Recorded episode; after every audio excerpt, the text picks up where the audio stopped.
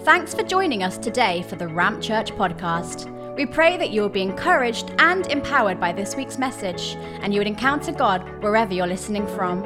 If you'd like to know more about Ramp Church Manchester or would like to partner with us in giving, visit us over on our website ramp.church/mcr or find us on social media.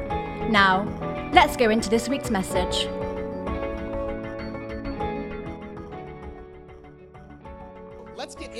Today. Turn to Judges chapter 6. Judges chapter 6. If you have your Bible, if you don't, it's all right. It'll be on the screen right here. You can read along with us. And, um, and you know, it's, it, for, for some of you maybe that are new to faith or new to church, first of all, I'm so glad you're here. I just love being in this space with people who are exploring faith. Maybe faith for you feels foreign. Maybe someone paid you to be here because they're like, you need to be in church. I'm not sure the reasons. I've heard some crazy reasons for people coming to church. But uh, I just feel you're in the right place today. And this is a safe place for questions, for doubts, for skepticism.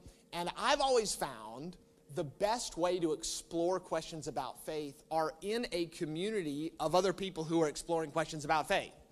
And nobody here's arrived. Um, I'm uh, obviously my wife and I lead the church here, but it, it's not because I I'm, I'm not like the chief arrived officer here uh, for the charity. I'm on a journey just like you are, and we're all exploring this endless expanse called God and truth. And we're on this pursuit, and there's something in that that has already, I feel like, changed and transformed my life. And I've seen evidence of that in enough, enough of other people's lives that it's made me go, hey, I want to find out what's behind all of this. And if that's you, feel free to sit there with your questions. And if something's not landing or hitting home, ignore it. And, and feel free to just connect with the stuff that is that is hitting home. But maybe you are um, new to church, and of course, a book that's called Judges. That really sounds comforting, doesn't it? So we're turning the book of Judges, chapter 6, but it's maybe not what it sounds like um, at, at face value. So just in your notes, maybe write down verses 11 through 20, uh, uh I'm sorry, 1, verse 1 through 24. And I'm just going to read verses 11 through 17. So write down verses 1 through 24, but I'm just going to read verses 11 through 17. Now, this is the story of a man called Gideon. Anybody heard of, of that, that dude? Gideon. So this is a, a period of Israel's history. This is not a history lesson, I promise. But let me give you a little context before we just dive into kind of this ancient literature, this ancient book. This is a, a period in Israel's history where they had been for four centuries in slavery. There were an entire people group who had been enslaved by, by an empire, a global power at that time um, in Egypt and they were they were just supernaturally miraculously according to the biblical story um, uh, taken out of that situation that story of slavery. And god's promise to them was i'm going to give you a home. I'm going to give you a place to live. You're not going to be enslaved by anybody else but i'm, I'm, I'm going to give you something that is your own. And it's just it's an amazing story but we come in this place where Israel doesn't have a king or a ruler. They're ruled by, by basically prophets, people that hear from God and then help declare that word to Israel, to, to the nation of Israel. And that's what the book of Judges is about. It's about all of these uh, various prophets who then come and declare God's word to the people. And the story of Israel's not unlike many of our lives, especially in the book of Judges it's like it's almost like this cycle, like like the sea, uh, the tide in the sea, where there's a season where they, they feel really close to God and like everything's going great in their life, and then they get their eyes off the main thing, and then the, the, the tide recedes. And then all hell breaks loose, and their, their life is awful, and it makes them look for something transcendent then. Uh, life, life is, is pretty much stinking right now. So I've got, there, sure, there's more than this. So the tide comes back in, and there's a, there's a proximity to God, and you see that cycle of in and out and in. And that kind of journey to me so reflects. I've been in pastoral ministry long enough to see oftentimes our lives. I've seen in my own life. We reflect that. Things are going great. It's like after a while, I'm like, you know what? I think I got this life thing covered. I feel, I feel pretty good about this. So, uh, so the God connection or connection with other people who have a God connection may wane in that season. I don't feel such a need in that season. And then when things are going pretty cruddy, then there's then I go, oh, you know, first of all, I need something to fix this. Second of all, surely there's more to life than this. And then then our heart starts to turn toward God. But do you know it's actually possible to live every season of life with a hunger as if everything I need is only found in God. Jesus preached into that idea in his, in his longest sermon called the Sermon on the Mount, and he said it this way He said, Blessed are the poor in spirit, for theirs is the kingdom of heaven. I don't have time to dive into that fully, but another way to see that is blessed are those that recognize their need for God. Theirs is the kingdom of heaven. Isn't it wild that the only thing God requires of you and I to come to Him is a recognition that I need Him? This is why I think in the West that it's, it's as difficult of a place as any place in the world for people to, to, to, to, come to God because we don't need much in the West, do we? We're, we don't have needs. It's amazing because when, when, when you deal with, with some big questions around faith, I love dealing with the big questions. And of course, one of the biggest is well, what about pain and suffering? You know, how can there be good God when there's pain and suffering in the world? And when you look at, and that, that's too big of a question for us to explore in this message, although I've preached on it in the past. But when you look at that and you look at, at, at, parts of the world where, where suffering and pain are the highest, those are actually the parts of the world where faith is the most, percentage wise. Wouldn't you think it would be the opposite? Wouldn't you think it's the people who are suffering that then deny God? If those two things, when, when it's not that way. Why? Because they're readily, their needs are readily apparent to them. They can't look anywhere and, and, and realize, uh, yeah, I don't have a need in that situation.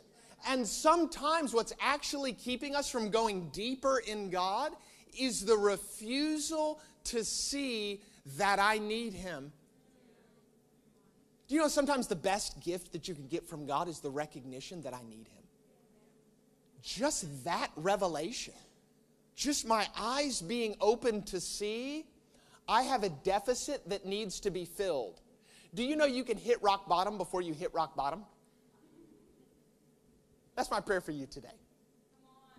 That you choose the place of desperation before, before your circumstances demand you're in the place of desperation. All of us have been in the place where there's no other where to turn but God. What would happen if you, as an individual and us as a community, chose before we hit rock bottom to realize I'm desperate for God now? Do you know what would happen in your life? Instead of this cycle that we see in Judges, you would all of a sudden enter this kind of a. Because because when you get to a place where desperation, your need from God, means you inherit the kingdom of God Thank you, Jesus, in the Beatitudes. What's the kingdom of God? The kingdom of God is God's dominion, the kingdom, the dominion of the king, which means everything in the king's dominion is the way the king likes it. You tracking? So, how do, you, how do I know what the king likes? Well, look, look at the place where he has utter authority and rule heaven. Is there any sickness in heaven? It's an easy question. This is, this is like a that I've already given you the answers to this test. Any sickness in heaven? No. Okay. Any depression in heaven? No. Any lack in heaven? No. So that's that's the dominion of the king. So blessed are those that recognize their need for God, for theirs is the dominion of the king. The kingship of God rules and reigns in their life. How do I access that? Through living a perfect life Through memorizing all the Bible verses? No. Through, through going to seminary and becoming a church leader?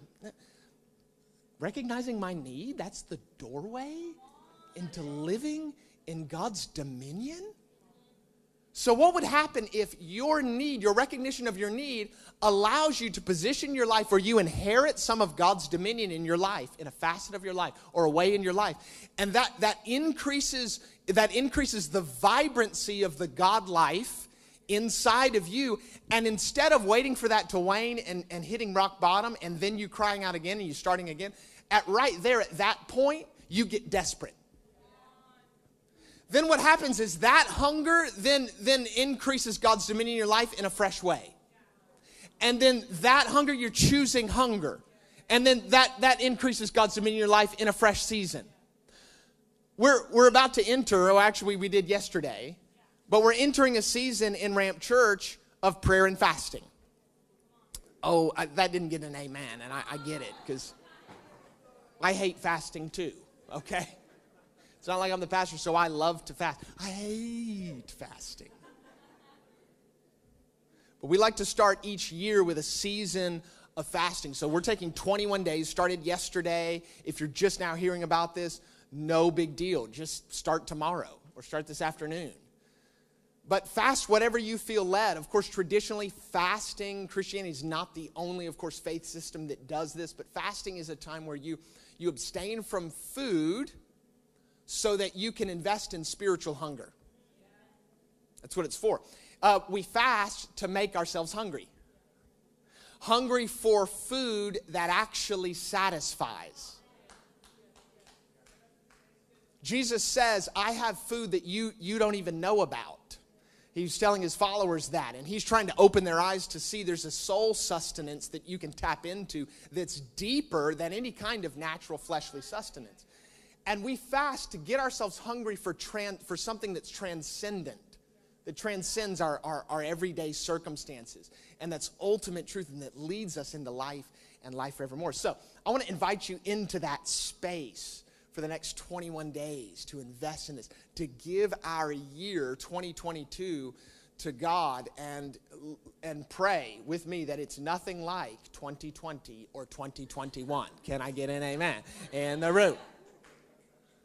But if it is, that God would give us the grace to sustain us no matter what is ahead of us. But why are we fasting? Because we want to be poor in spirit. I don't, I don't have to come to God with anything except need today.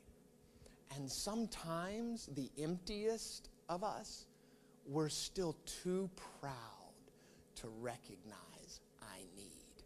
I think that phrase, I need, is one of the hardest things to admit in, the, in Western society. But I'm teaching on Gideon, not Western society. So, Judges chapter number 6, starting in verse 11. What's happening right here when you pick up this story about Gideon is Israel has, has now, um, they're trying to set up this new home that God's given them and there's a nation called Midian, which Midian is to the south of Canaan. And okay, so we're not just doing history, we're doing geography today, ladies and gents. So, and what, what happened is Israel's struggling in this season, and Midian, a foreign nation, is coming and they're setting up camp around seasons of harvest. And what they're doing is they're setting up camp around Israel, and as Israel's harvesting, their armies are invading Israel and stealing their harvest. They're stealing their animals, they're stealing their, they're stealing their crops, and then they're going back to their country, so Israel's then left with nothing. In an agrarian society, that's everything. It's, they're creating a complete nation of people who is in desperate need. And how many feel like you've only received part of what God's promised you? Just, am I the only one? If you guys are walking in the fullness of the promise, please because I need to learn more about how to do that. That's where Israel's at. They're living in the land, in the place, the location that God promised them, but they don't yet have the life that He promised them. There's sometimes a corridor in between where we were and where we're going. Israel was in that corridor. They, they can see it, They're, they, they have glimpses of it, but they're not walking in the fullness of what God's promised them. And so, what, what I want to talk to you about today is tending the fire of disappointment and hope. Tending the fire of disappointment and hope. You know, if there's anything about the human experience to me that would unify all of humanity, it's disappointment. Eh, do you remember that season in your life where the things you thought you would do as a kid, the life you thought you would have when it like the penny dropped and you realize, yeah, that's probably not going to happen. We laugh about it, but that's hard, isn't it? You realize the relationship I thought I would have, the, the grades I thought I would get, the program I thought I would be in, the job I thought I would have, the paycheck at the end of the month from that job I thought I would have. Disappointment sets in. And oftentimes we get in this place where we settle and we don't push on to all that God has for us. That's where we pick up Israel's story. They're in, the, they're, they're in part of the answer, but they could settle there if they wanted to. Midian is attacking us. But God finds one person who's not satisfied. And Gideon at this point is in a wine press, a place where they turn grapes into wine, and he has wheat in there. And the reason is, is because he's hidden there. He's hiding the wheat from the Midianites who have camped and want to steal it. And he's brought this wheat and he's threshing wheat, he's turning it into flour, be, and he's hiding it from the Midianites. And look what happens in that place. Verse 11. Judges 6 11. Now the angel of the Lord came and sat under the terebinth at Ophrah, which belonged to Joash the Abiezrite, while his son Gideon was beating out wheat in the winepress to hide it from the Midianites. And I, don't get lost in the place names. We just as much could be talking about Salford and Stockport, all right? My jokes are just not landing that well today. I'm so sorry for that. I apologize, guys. I, this is the truth. You want to know the truth? Um, basically, I am still on Central Time. So if I fall asleep in the middle of this message, it's not because you're boring. It's because it's the middle of the night to my body. Um, while his son Gideon was beating out wheat in the winepress to hide it from the Midianites, and the angel of the Lord appeared to him and said to him, "The Lord is with you, O mighty man of valor, or mighty man of courage, or boldness, fearlessness." And Gideon said to him, "Please, sir." I love this. If the Lord is with us, why then has all this happened to us? And where are all his wonderful deeds that our fathers recounted to us, saying, Did not the Lord bring us up from Egypt? But now the Lord has forsaken us and given us into the hands of the Midianites. Anybody in here asking why questions? Do you know uh, Google, Google records their, their um, analytics on the, the most asked questions every year. Have you ever seen that? 2020, of course, was a pretty crazy year, right? Well, the most asked questions, and this is the first time in Google's history, started with the word why in 2020. Why, why is that? Because we're searching for answers, connections. Help, help me figure this stuff out.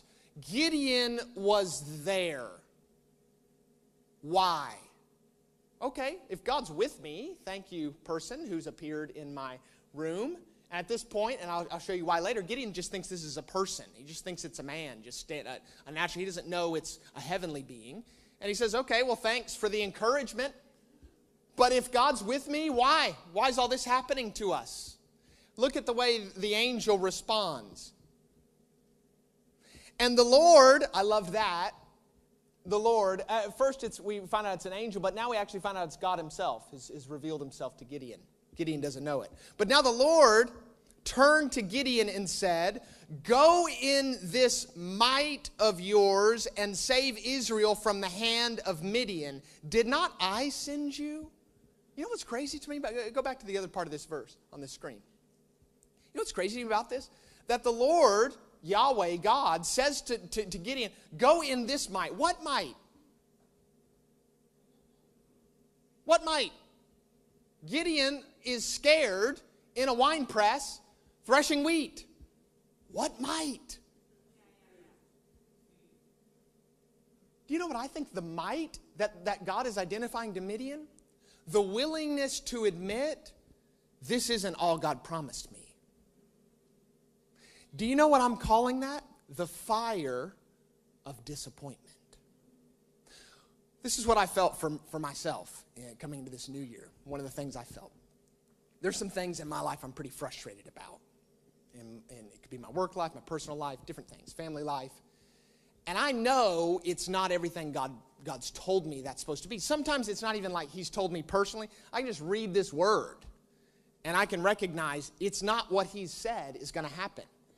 And sometimes, because I believe the Western myth that, that the power of positive thinking is all I need, that I actually, I actually go, oh gosh, I can't, you know, I can't fight with those thoughts of negativity or disappointment because I think that that that's got to be anti-God. But do you know I felt the Holy Spirit tell me, and I just want to share this with you. This is what I heard him say to me: tend the fire of disappointment. Tend the fire, and this is what I, I knew immediately. I thought of Gideon. I knew this is what God's trying to tell me.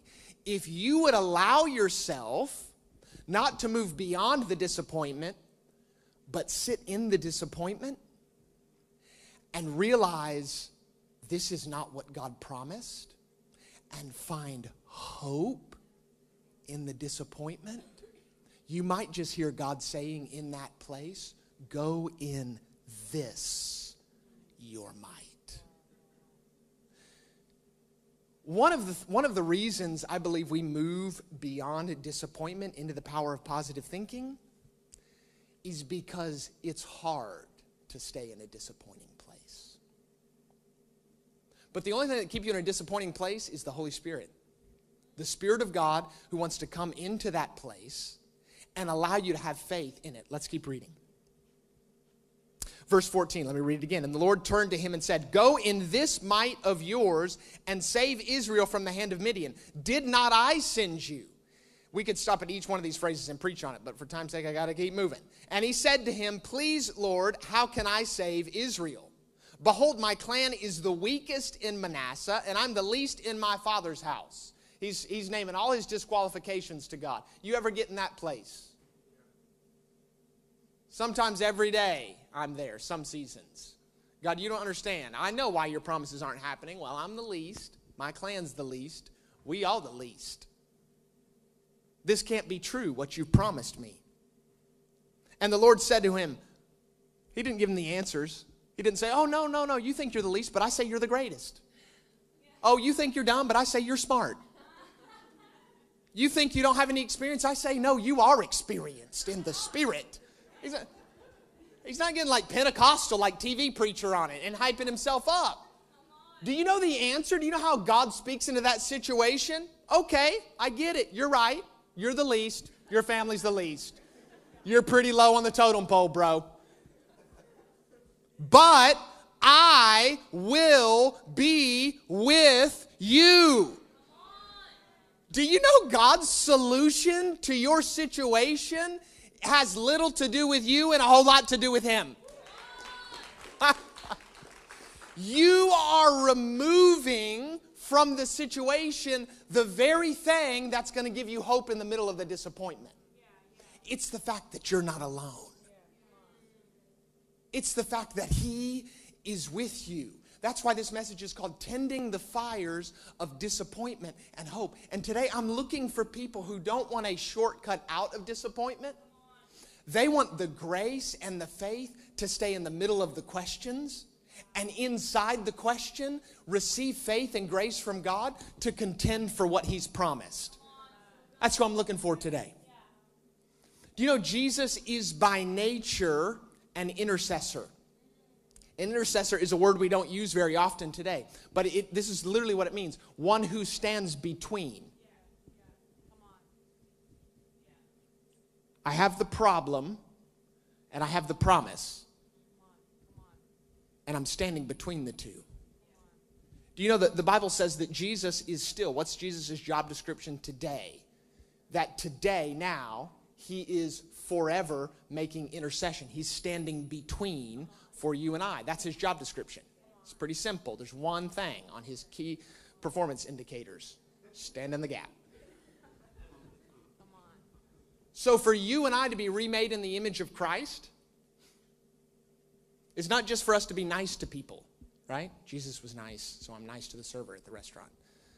Hopefully, your following Jesus life is more sophisticated than that.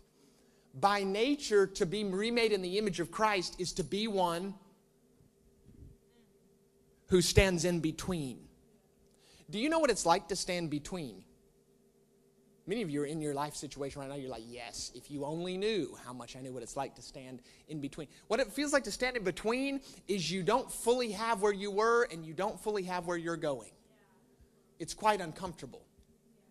But it's, it takes a level of spiritual maturity to be able to, to feel the feeling of what it's like to stay in between, not take it personally and go, God, I, this is because of my own failures, or I haven't read the Bible enough, or I haven't been praying enough, or I did miss church one time in December. I mean, look, all this, and I feel terrible. I feel I'm so separate from you. Maybe you're standing between because God's put you in a place between the problem and the promise. And the reason it feels that way is because the nature of Christ in you is positioning you in a place of disappointment because it's your job description to contend for hope just like it was Jesus' job description men and women of valor. You know what Gideon's might was? He refused, in the place of, of confusion and questions and problems, he refused to give up and just accept this is all God has for me. And the Holy Spirit showed up in his everyday life. Notice he wasn't praying here, that gave me encouragement. He's not fasting, he's afraid. He's going about his everyday business. Just threshing wheat in the wine press. And God interrupts him and calls him a mighty man of valor and says, Go in this your might. What, what, what might? I'm willing to accept anything less than what God has promised me. I will be with you, and you shall strike the Midianites as one man. And he said to him, If now I found favor in your eyes, then show me a sign that it is you who speak to me. Please do not depart from here until I come to you and bring out my present and set it before you and said, I will stay till you return. The, the rest of the story is great. If you want to read from verse 19 on, he goes and gets uh, an offering. He brings the person an offering. He still thinks it's a, a person at that point, and then the person disappears. And he goes, Yeah, I think that was God. And he says, I've seen God. I hope I don't die. And um, God then speaks to him. He's invisible at this point, but then he speaks and says, It's okay. You're not going to die. That's a funny story. So, um, so, t- was that worth a laugh? Thank you. Thank you, Olivia. Whew. It's going to be a good day after all. Tend the fire of disappointment and hope. I'm going to give you three ways to tend the fire. Three ways to tend the fire. And this is what I want you to write down. Write this down. If you don't have a notepad, just grab your neighbor's arm. Write down. Number one, prepare your fuel with God's promises. Number two, tend your flame in God's presence. Number three, share your fire with God's people. Number one, prepare your fuel with God's promises. We, we spent, um, after the Winter Ramp conference that we went to, we spent a, a couple days at my parents' house. Now, my, my parents live in like this, like this really modern house, and you, and in the living room, they have a fireplace. It, it doesn't look like a fireplace because it looks just like a piece of glass. And the way you turn on the fireplace is you don't like go out back and get logs and like put it in there and then get kindling and then light it with a match. You literally walk over the wall and just hit a switch. And then the fire turns on. And then you warm yourself by the fire. It's amazing. But that's not the kind of fuel I'm talking about. For a couple years in high school, um, I, my family lived on a farm, and we had to we like split our own wood. Part of our house was was wood heated with a with a wood stove. And anybody split wood in here before? Anybody? There's okay, like five of you. Um, it's actually a really cathartic experience if you just want to like i don't know anywhere how, how, you can find wood but the first thing you need to do to tend your fire of disappointment and hope is to prepare your fuel with God's promises. See, right now, some, some, some of you, the reason why the questions and the problems are so big in your mind and heart is because you've yet to latch on some things that God's promised you. So when you're all alone by yourself, the only thing that's going to come to mind is the thing that's deepest in you. Are you hearing me? If God's promises aren't deeper in you than the problems of life, then what's going to come to the surface are going to be the problems of life. So you've got to fuel the fire of hope with the promises of God. Have you asked God what His opinion is about whatever situation you're dealing with in your life? Or are you just walking into it and looking at it circumstantially? Do you know He is not indifferent towards your life? He's not indifferent towards that relationship you're concerned about, toward that job situation, towards your financial situation. He's not indifferent towards that relational tension that you have with a friend or a family member. He is not, he's not indifferent, he's not apathetic. And you know what else? He's not wondering what to do about it. You're not to ask him, he's like, ooh, that's a good question. I haven't considered that. He's not looking, he's not going to grab for a reference manual off of his bookshelf and go, hold on one second, let me flip through depression. Let me. He intricately knows, of course, the, the fabric of the human being, but he also intri- he's intricately involved in your unique situation and wiring and experience and pain points. And whether, whether it was nurture or nature, he knows it all in you. He's intimately acquainted with it. And what you need to do is you need to get his opinion on the matter. Some of them are in black and white. People have people for hundreds of years have been using them. And it's a if you're believing for the, for the salvation of a family member, no reason to ask. It's right here. He, he wills that all would be saved and come to the knowledge of Jesus Christ. You have it in black and white. Is it in you? Is it in you? Is it in you when you're all by yourself? And what comes to the surface? Faith or fear? Is it in you? The first step to tending the, the, the, the, the fire of disappointment and hope is prepare your fuel with God's promises. Some days the fire's not burning, but the answer isn't yell at the fire. We're Pentecostals, we yell at stuff. Okay, uh, give it a, your best shot, but it won't work. Get hotter! Burn! It's not going to work. The way you increase the heat of fire is you add fuel. Come on, you add fuel to the fire. And the fuel are God's promises.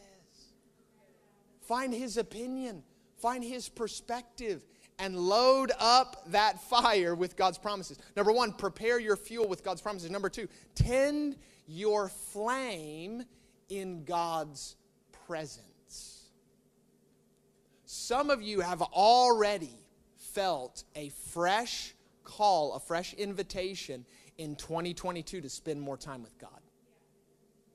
Anybody? Just give me a nod. Yeah. Why is that? Because God's called you to stand in some bigger gaps than you've ever stood in before. You, you know, we never come to the place where God's like, oh man, you did a great job standing those gaps. No more gaps for the rest of your life. You made it. It's more like the military, where I stood in that gap, and you know what happens? I get a new star right here. And that doesn't mean I'm done standing in gaps. That means, okay, good job, buddy. You did great at that battle. Go stand in a new gap, a bigger one.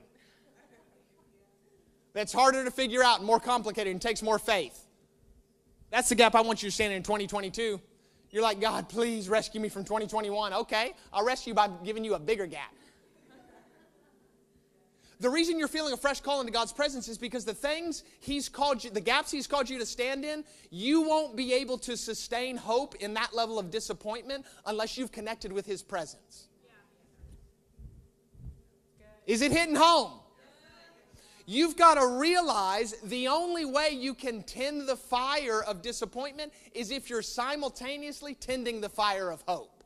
And that can only happen through supernatural connection with the living God. That doesn't mean it's fireworks every time you get with God. That means you're consistent.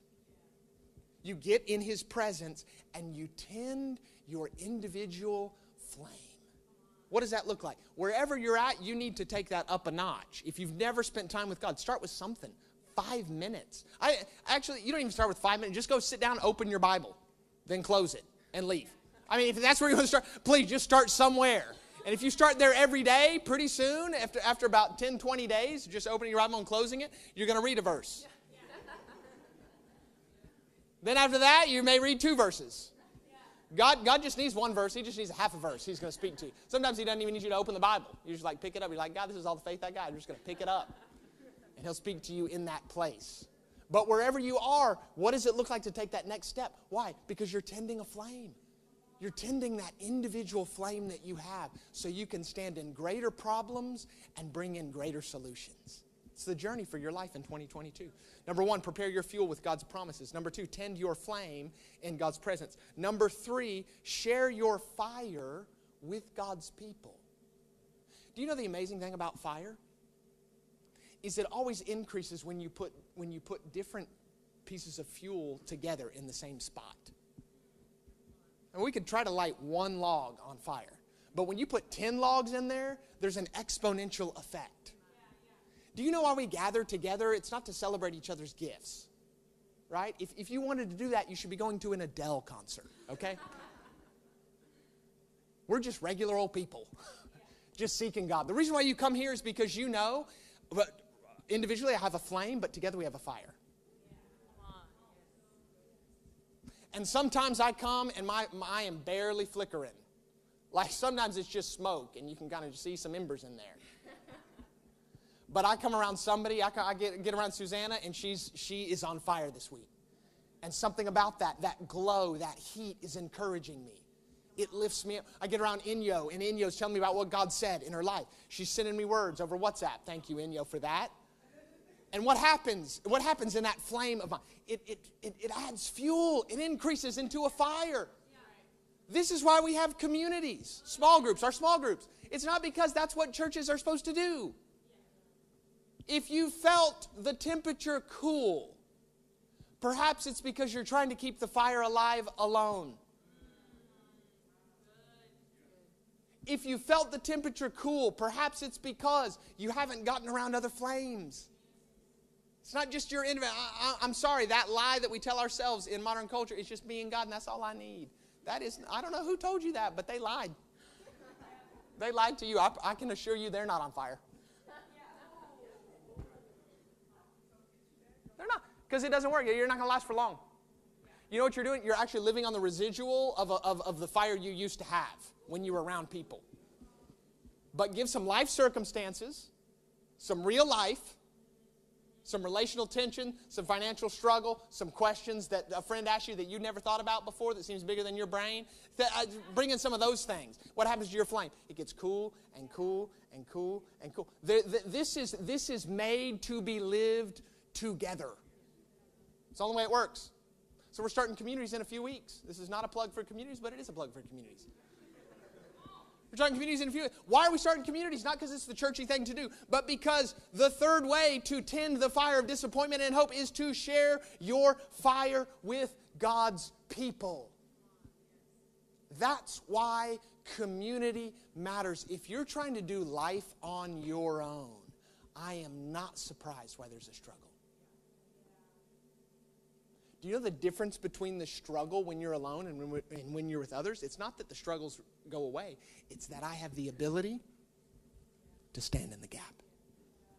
That's the difference. Because I have people around who are championing me on and, and are cheer, cheering me on to go, that's, that's the gap you're called to stand in. That's the place of discomfort. That's the place of questions. That's the place of wondering. That's the place of I don't know where I'm going or where I've been. That's the gap you're called to stand in. Don't move. That's what community is about. I know you don't know where you're going. It's okay. That's the gap you're called to stand in. God's going to give you answers. He's going to give you promises. Um, ben, can you can you have a conversation on the front row? and then when you're ready, you can come up. if you're wondering if this service was meticulously planned um, on an outline before we had it, that, that was an obvious answer. No, it was not. We're winging it. Come on up, guys. We like to end each service with a time of prayer. Um, and the reason is is because we believe God responds to the simple foolishness of prayer. I've seen it happen too many times to deny it. At this conference, uh, one of the reasons I knew this was a special moment is when we heard a story from a young man who told one of our ministry team that in this conference I had come in and, um, and I was self harming, and they had the razor blade with them, and they had scars on their arm from self harming. But in the middle of worship, without somebody praying for them, they looked down at their arms, and all of their scars had been healed.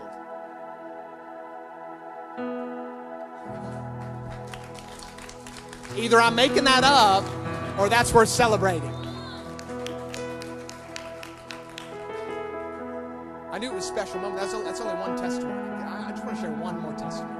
I love long term change. It's one of my favorite things. It's one of the reasons I'm a pastor, is because I love seeing long term transformation, not just events. There's a youth pastor that, come up on, that came up on stage to share a testimony that happened a few years prior at a ramp event. Now he's, he's a youth worker, he's a youth pastor, he's giving it himself to minister to young people. But his first time at the ramp, he came to a conference. He just came with a group. It was like a last ditch effort in his life. He didn't know where else to go. And he shows up and he's asking God, God, show, I just need you to show your, make yourself real. Like, I don't even know about all this stuff.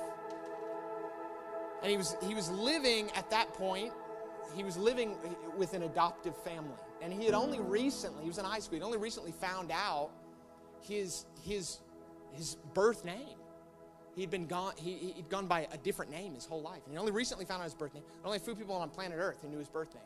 And he's standing there at the end of service. He'd been asking the whole conference, God, just make yourself known. I just want to know you. And he sees all these people around him who seem to be experiencing God. And he's standing at the end of the last service and, he, and he, he's just on the edge of giving up. Just don't know if I'm going to believe this. And he said he sees this guy on stage, somebody from our, our ministry team, who's like staring at him from stage. He's like staring at him like this. He's like, this is awkward. And when they when they when the ministry team comes down in into the audience, this person walked straight up to him, and the first word out of his mouth was this young man's birth name, which happened to be a really obscure name. It was the name Meshach, which, which is actually a Hebrew name. But he'd only just now found out about it. He's asking God, God, show me that you're real. So one of our ministry team leaders comes off the stage, and this is what God told him to say. Because in, in the Bible, the word Meshach, do you remember the guys who, who, who ended up in the fire? Shadrach, Meshach, and Abednego were in a fire. So this, and and and they were rescued from the fire. This is what the, the the the young man named Alex, called Alex, came up to him and he said, he said, God says over you that you're Meshach, and I'm with you in the fire.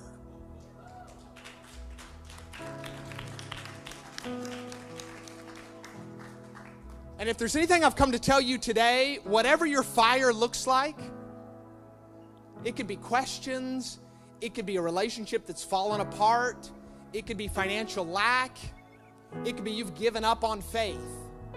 You're not alone in the fire. The promise today is not that you're going to be rescued every time from every single fire and challenge and question. The promise is you're not alone in the fire. You're not there by yourself. And you may not be a high school student this morning just asking God, just show me that you're even real. And God chooses to tell your birth name. His, I think the name he goes by is Chad or something. How different is that than Meshach? Was it Corey? Corey. You may not be in that situation, but you're somewhere. You're in some fire, and God wants to make himself known today. Would you stand on your feet all across this